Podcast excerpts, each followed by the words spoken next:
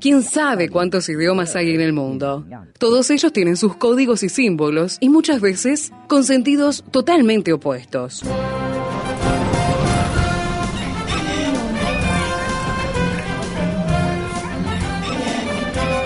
Jungla semántica. Para descifrar las palabras, para entender su raíz, para saber de qué hablamos.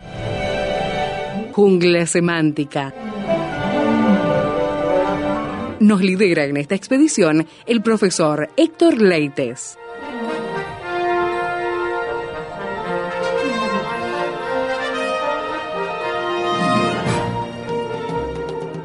Cada uno, según el don que ha recibido, ministrelo a los otros como buenos administradores de la multiforme gracia de Dios. Este es un llamado que hace el apóstol Pedro en su primera carta, el capítulo 4, versículo 10, donde nos paramos nuevamente con el profesor Héctor Leites para seguir nuestra expedición de hoy en esta jungla semántica. Bienvenido, Héctor. ¿Qué tal Esteban? ¿Qué tal amigos? Y por supuesto muy felices de estar nuevamente en Jungla Semántica.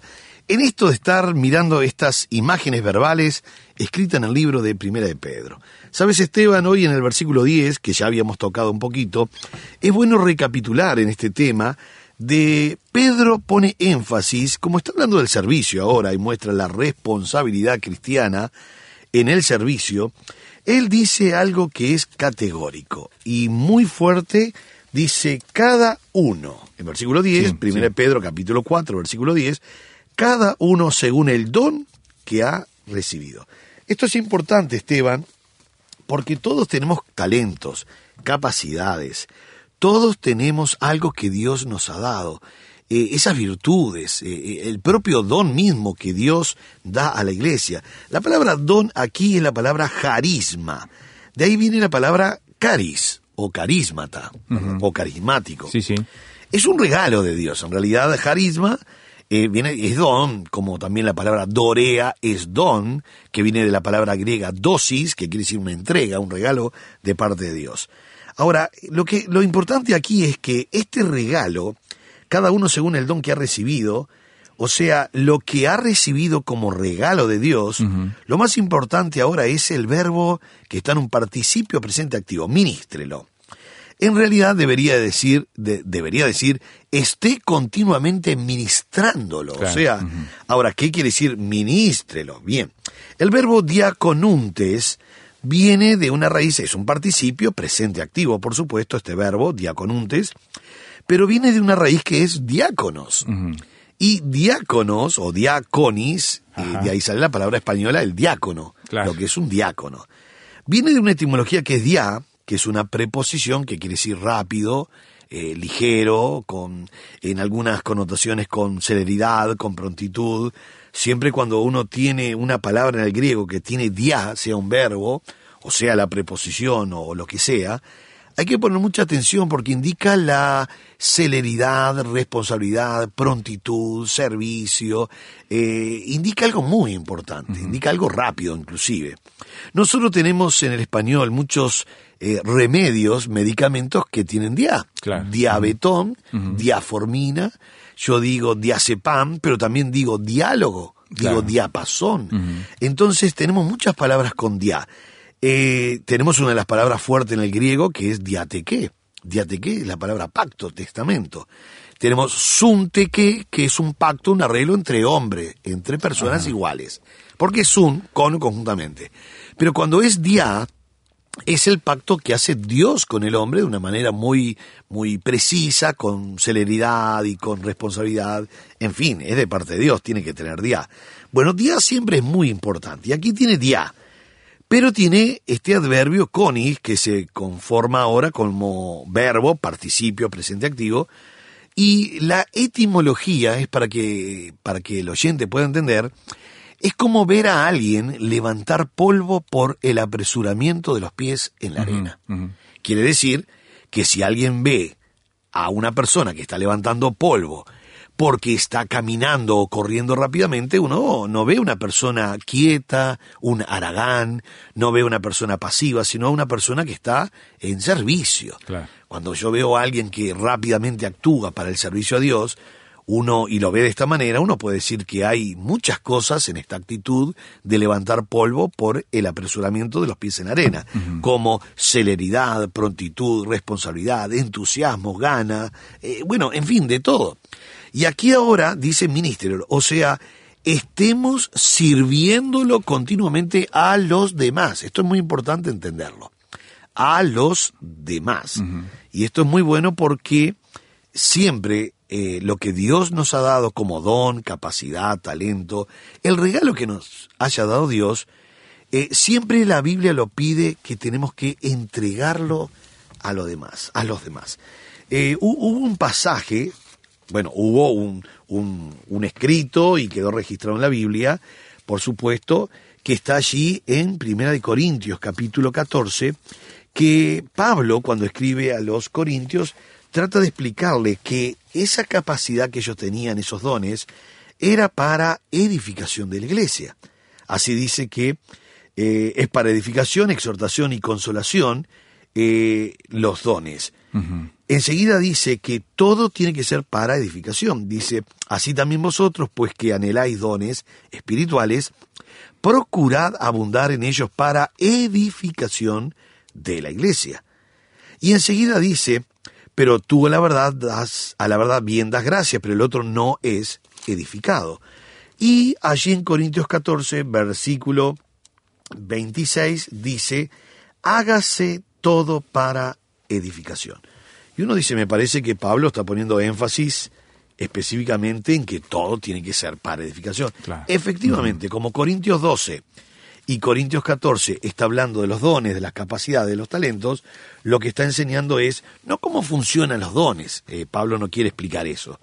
Ni, ni cuál es la función específica de cada uno, sino el propósito, propósito, de los dones, ujú. que es para edificación.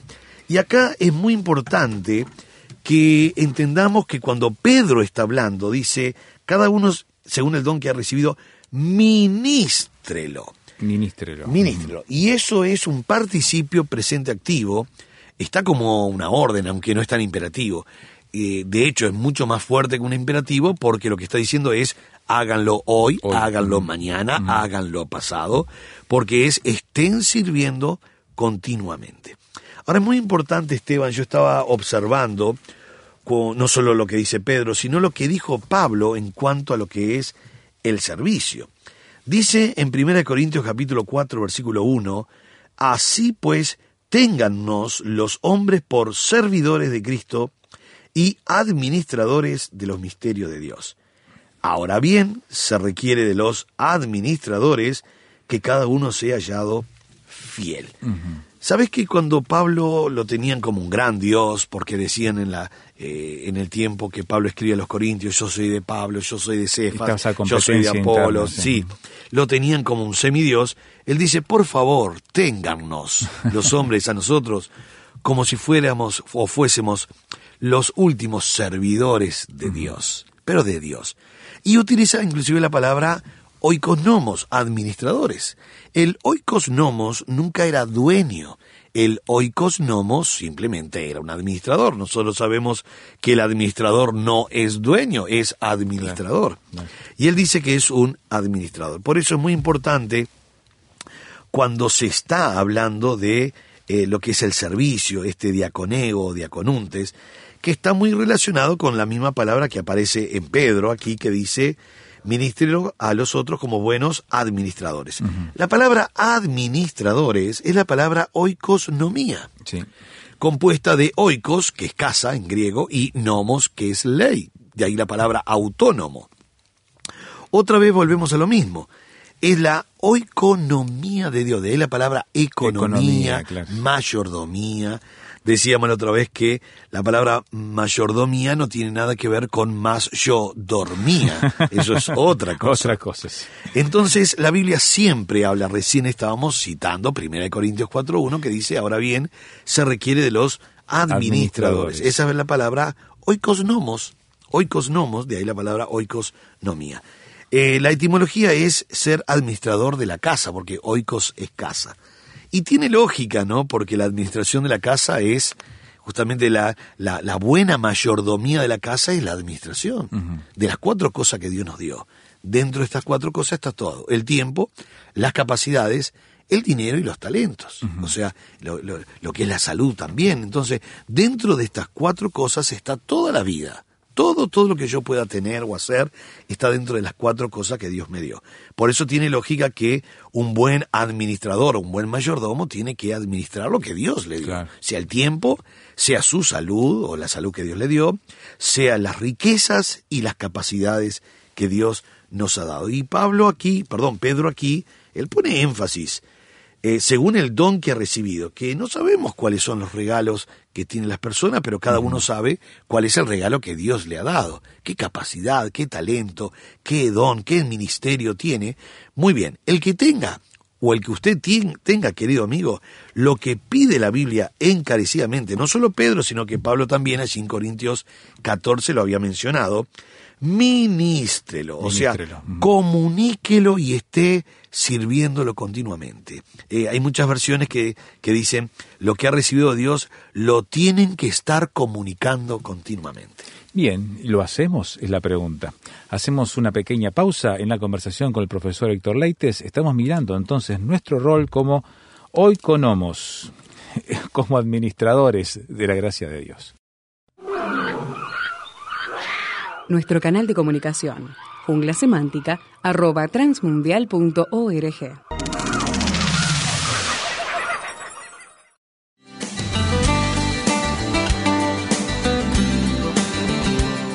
Prepárese con el Seminario Bíblico de Fe, enseñando con excelencia para un servicio eficaz. Seminario Bíblico de Fe. Por informes, llame al 2 902 90 89 2 902 90 89.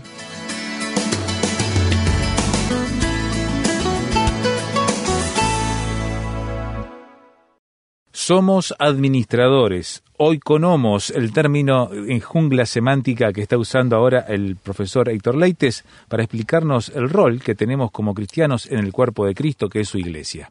Y en todo el Nuevo Testamento, entonces, esta palabra aparece, Héctor, hablándonos a todos de cómo debemos movernos en lo que es esa multiforme gracia de Dios. Exactamente. Y sabes, Esteban, que como está hablando de ministrelo, enseguida eh, tiene la idea de no de cualquier manera, dice, como buenos Claro.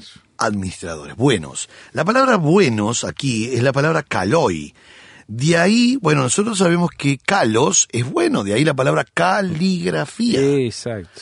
Este, o calostro, ¿verdad? Es verdad. To- todo lo que tenga calos es bueno. Todo lo que tenga cacos, con K, cacos, Ajá. es malo. De ahí la palabra caco, Fonía. cacofonía, ¿verdad? O antiguamente se escribía en los diarios, tres cacos se escaparon sí, de sí. eh, tres personas malas. Bien. Bueno, calos, aquí es calos, son buenos. Es, excel- es la palabra excelente, ¿no? Sí, sí. Entonces dice, el don que ha recibido, ministrelo a los otros. Ahora, qué interesante este concepto. Parece una tontería pensar que es a los otros, pero no es una tontería.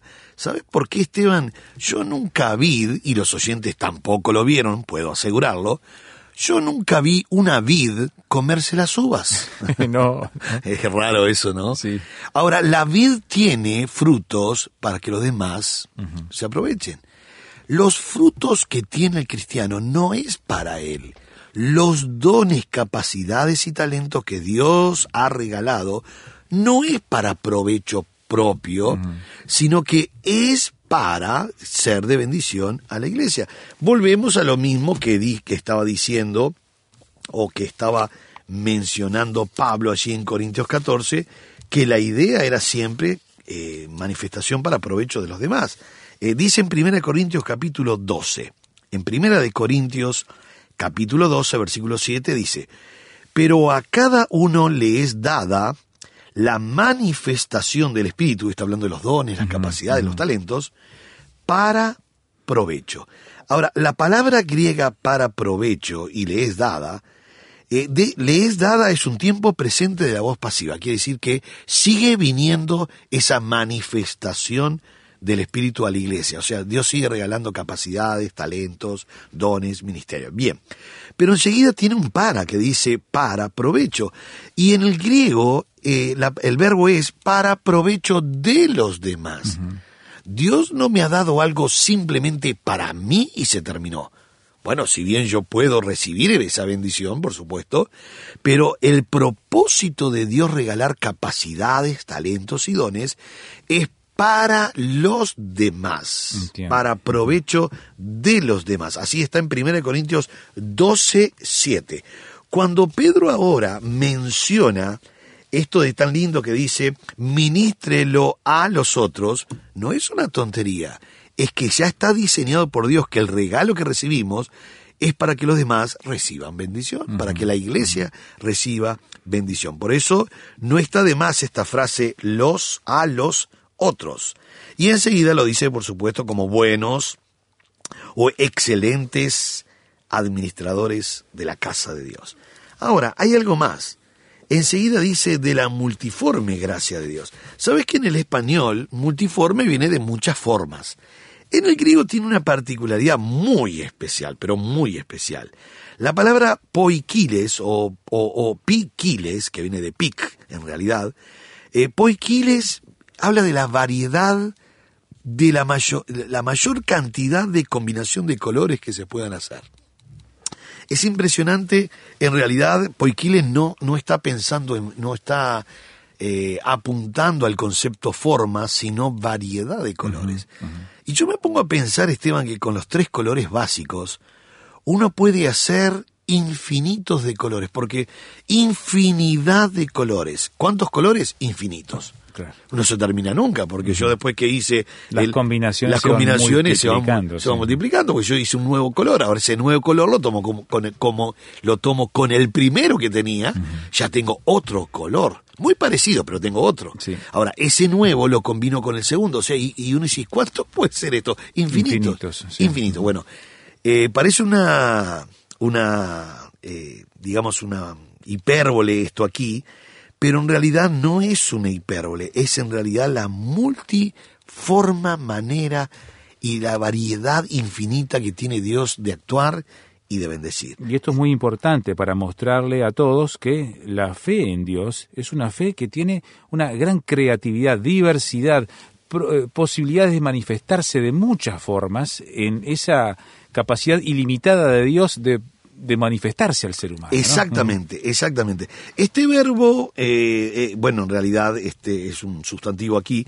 pero aparece también en Santiago cuando dice, hermanos míos, tened por sumo gozo cuando os halléis en diversas, Diversas pruebas. Esa palabra diversas es poiquiles, o sea, son, son tan variedades, son tantas y, y tan variadas la cantidad de problemas que a veces podemos tener, que uno dice, yo no me imaginaba que esta tontería me iba a ocasionar un problema o, o, o- o iba a ocasionar algo así. Bueno, ahora lo que está diciendo es la variedad de la gracia de Dios.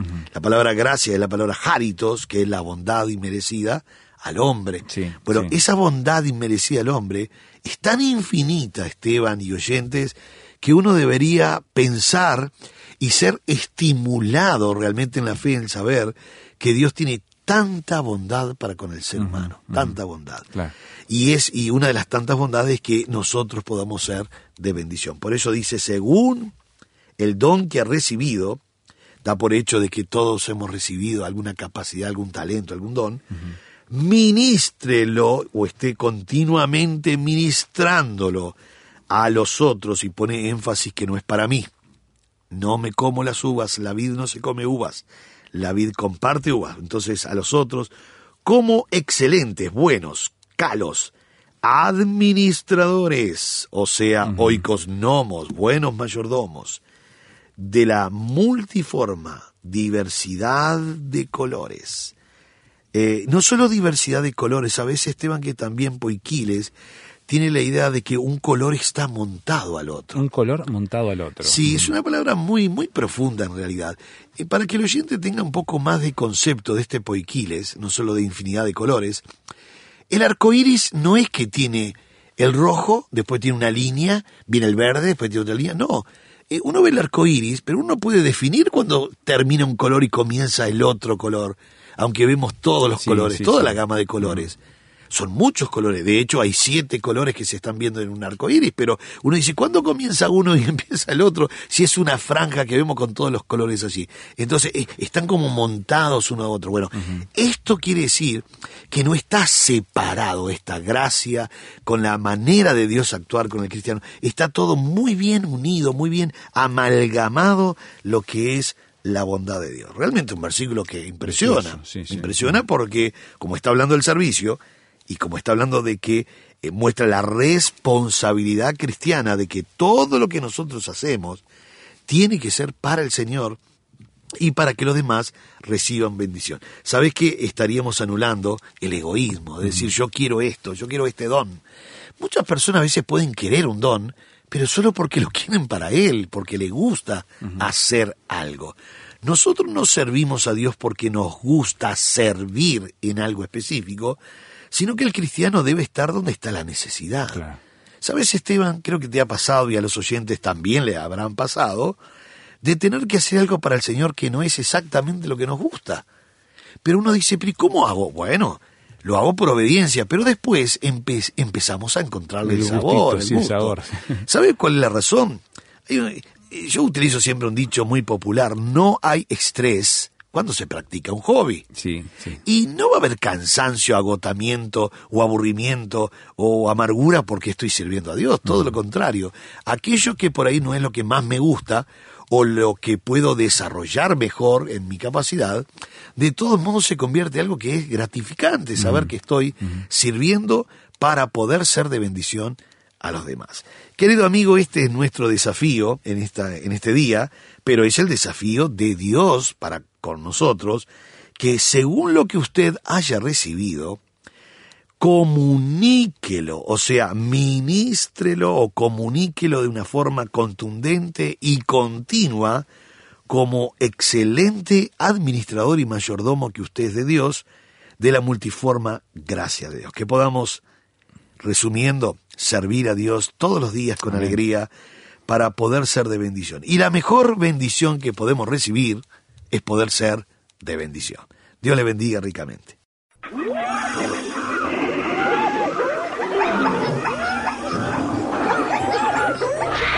Hoy termina esta etapa de la expedición, pero lo esperamos en el próximo programa para adentrarnos en la jungla semántica. Jungla semántica es una producción del Seminario Bíblico de Fe y Radio Transmundial. Jungla semántica.